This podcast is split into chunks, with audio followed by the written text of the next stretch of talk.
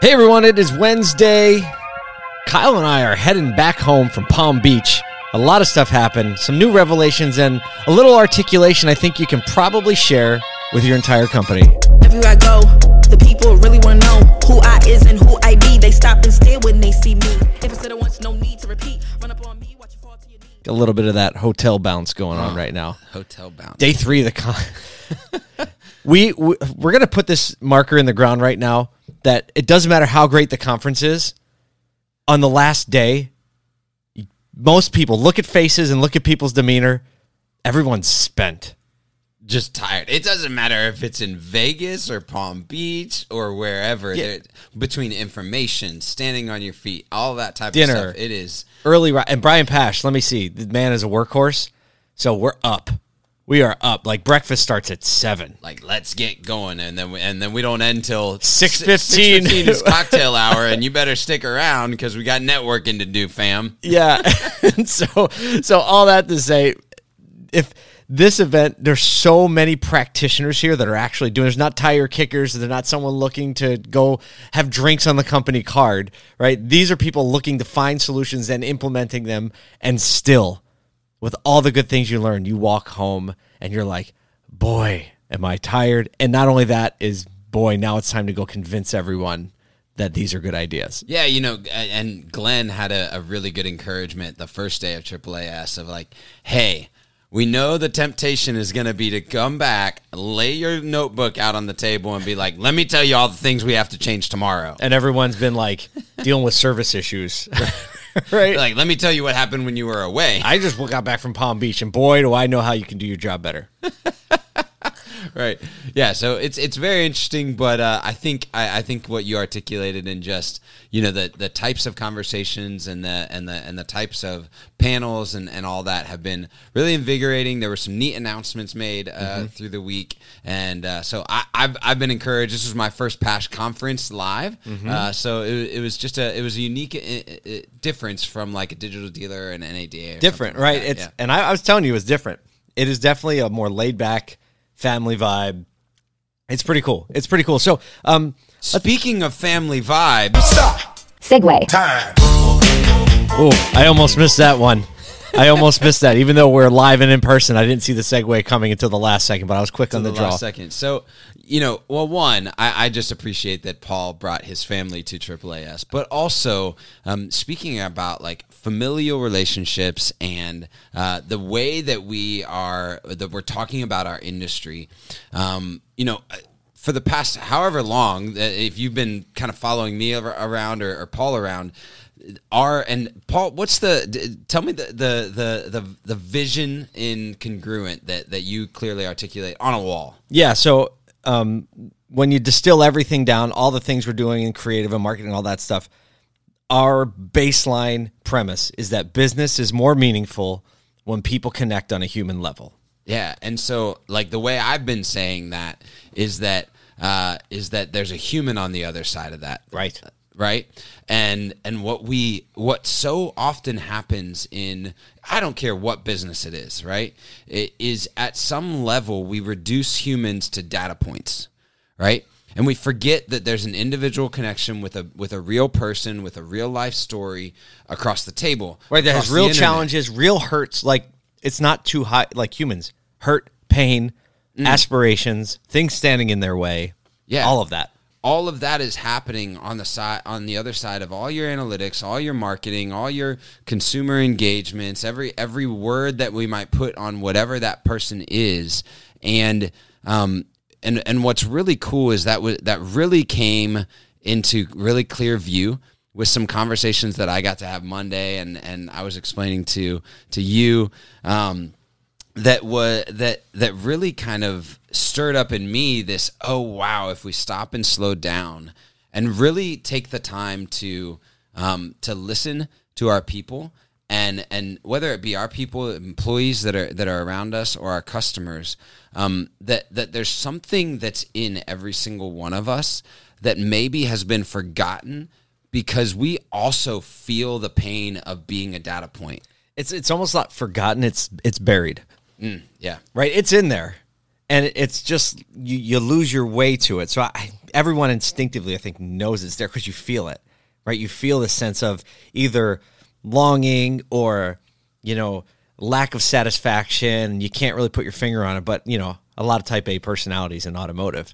Yeah. Right? So we're going to go ahead and get a lot done. Yes. In the meantime. Yeah. Right.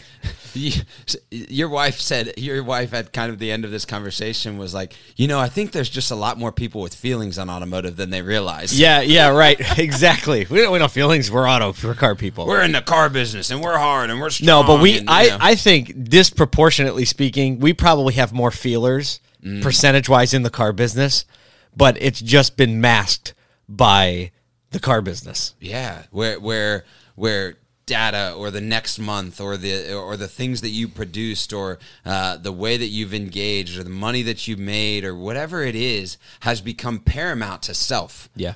And we've stripped away humanity from both the employee, the self, the customer, the process, yeah. All of that. And we just feel like they're, I think at Digital Dealer, we were talking about like the difference between word track and real empathy. Oh man. Ugh. Yes. Like when you add the human element back into everything that you consider, you move further away from word tracks and closer to empathy. Yeah. And when we can do that, when we can just not have a pre-planned segment, right? It doesn't mean that there aren't things that you learn and commit to memory and commit to belief. Yeah, this isn't saying that all word tracks are bad. Exactly. Right. It's just saying that if we can practice empathy where we're at, yeah. and we can peer in, that there's a window into people and into themselves that's so life-giving, right? And that was reflected to me. I was so grateful for a couple of people kind of pointing out that I was able to allow them to peer into that window for themselves. So if you're listening and you're one of those people and you may know who you are, thank you, because that was life-giving to me.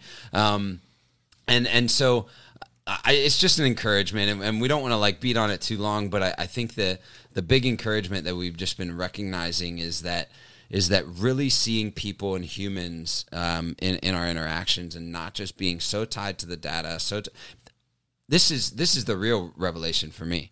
I can't remember. I think it might have been Tim Cox, but he was saying, maybe it was yesterday on the podcast, but how, for some reason the word OEM just groups a whole bunch of people together, right? Right. It's it's standard. Like a massive being. It's just a being, and we just name the being instead of understanding that it's full of a bunch of human beings, right, that have families and aspirations, after things and aspirations and pain and all that type of stuff, and we just get to label it the OEM, especially when there's contention, right? Yeah. If you can group it, I mean, maybe we're going too deep for a Wednesday, but when you group things together, that literally is the strategy of domineering totalitarian governments. Yes. You label somebody, you group them in, you remove the humanity, and now they are just this label. And then you can vilify it and do whatever you want with it. Right? And you look at, oh my gosh, we're doing that in automotive with the OEMs or OEMs toward these dealers. Right? So part of the reason we do this podcast, and I think it's becoming more and more clear as we've had even conversations this week, is that a great analogy is that you cannot listen to all the new music out there. You can't do it. So it would take you would spend all of your time trying to find songs that you like. So what do? You find a curator, a DJ who you vibe with, who gives you the good stuff. And maybe you're missing some of the other stuff that would be valuable, but you don't have time for that. So you listen to the DJ, and everyone listened to the DJ. Then everybody can talk about, oh, did you hear this song? Oh, did you hear that? Oh, I love that solo. Oh, that beat was crazy. And that's what we want to do with this podcast, right? There's so much out there.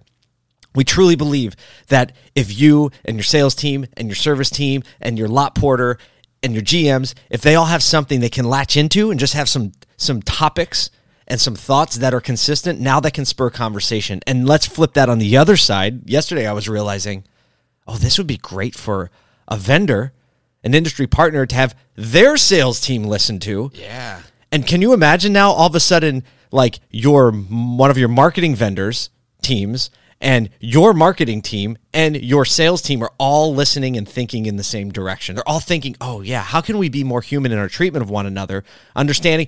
Now, do you think that might just change the result of your day, of your work together, and ultimately of the consumer experience and the perception of the auto industry to everyone? All of a sudden, this word that everybody loves to throw around, which is, oh, I'm not a vendor, I'm a partner. Right. Really becomes not a figment of our imagination, but a reality of our everyday. Yes. We are people working together toward the same end. We won't always agree.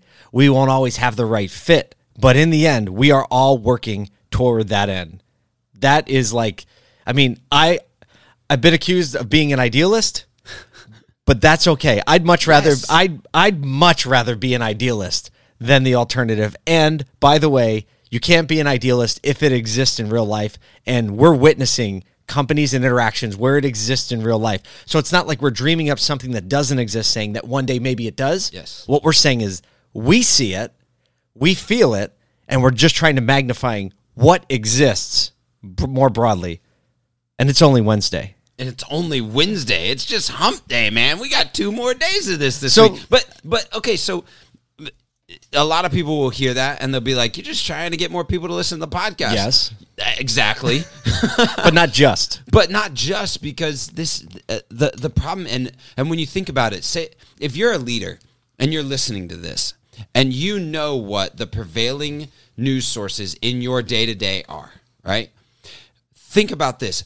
When have you thought, I wish someone else could understand, hear, listen, watch, see, read this prevailing news story, but I don't know how to get it to them, right? Right. That maybe like, or you've thought, and even worse is not, I heard this, and now I just want to be the owner of this. I want to be the only person that knows or has this information. That'll never work, right? And so you don't push that down, right?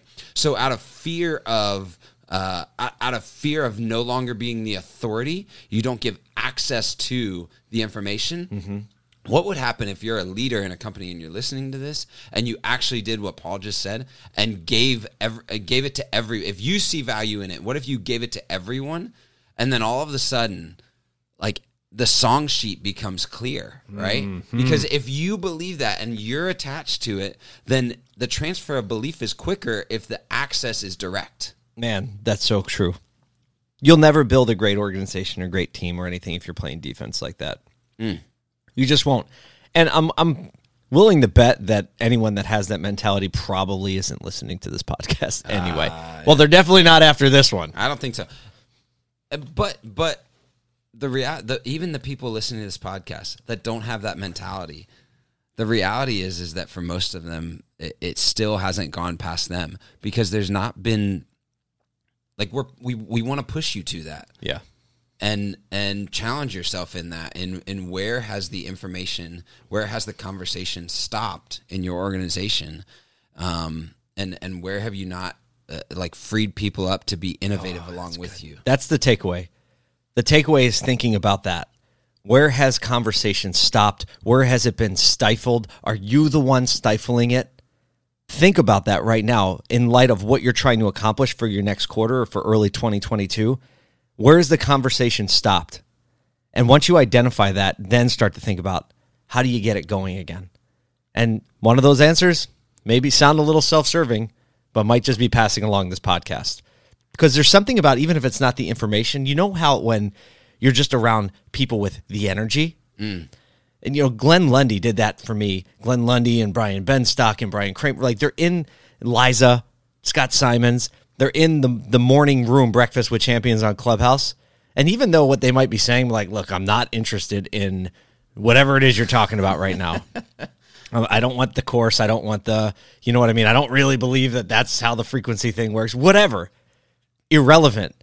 When I turn that room on and it's early in the morning and I get the energy from it, it gives me an optimistic view on my day and lets me know there are other people working and trying for it. So even if that from the podcast, you show up and we're giving you our best at bat every day.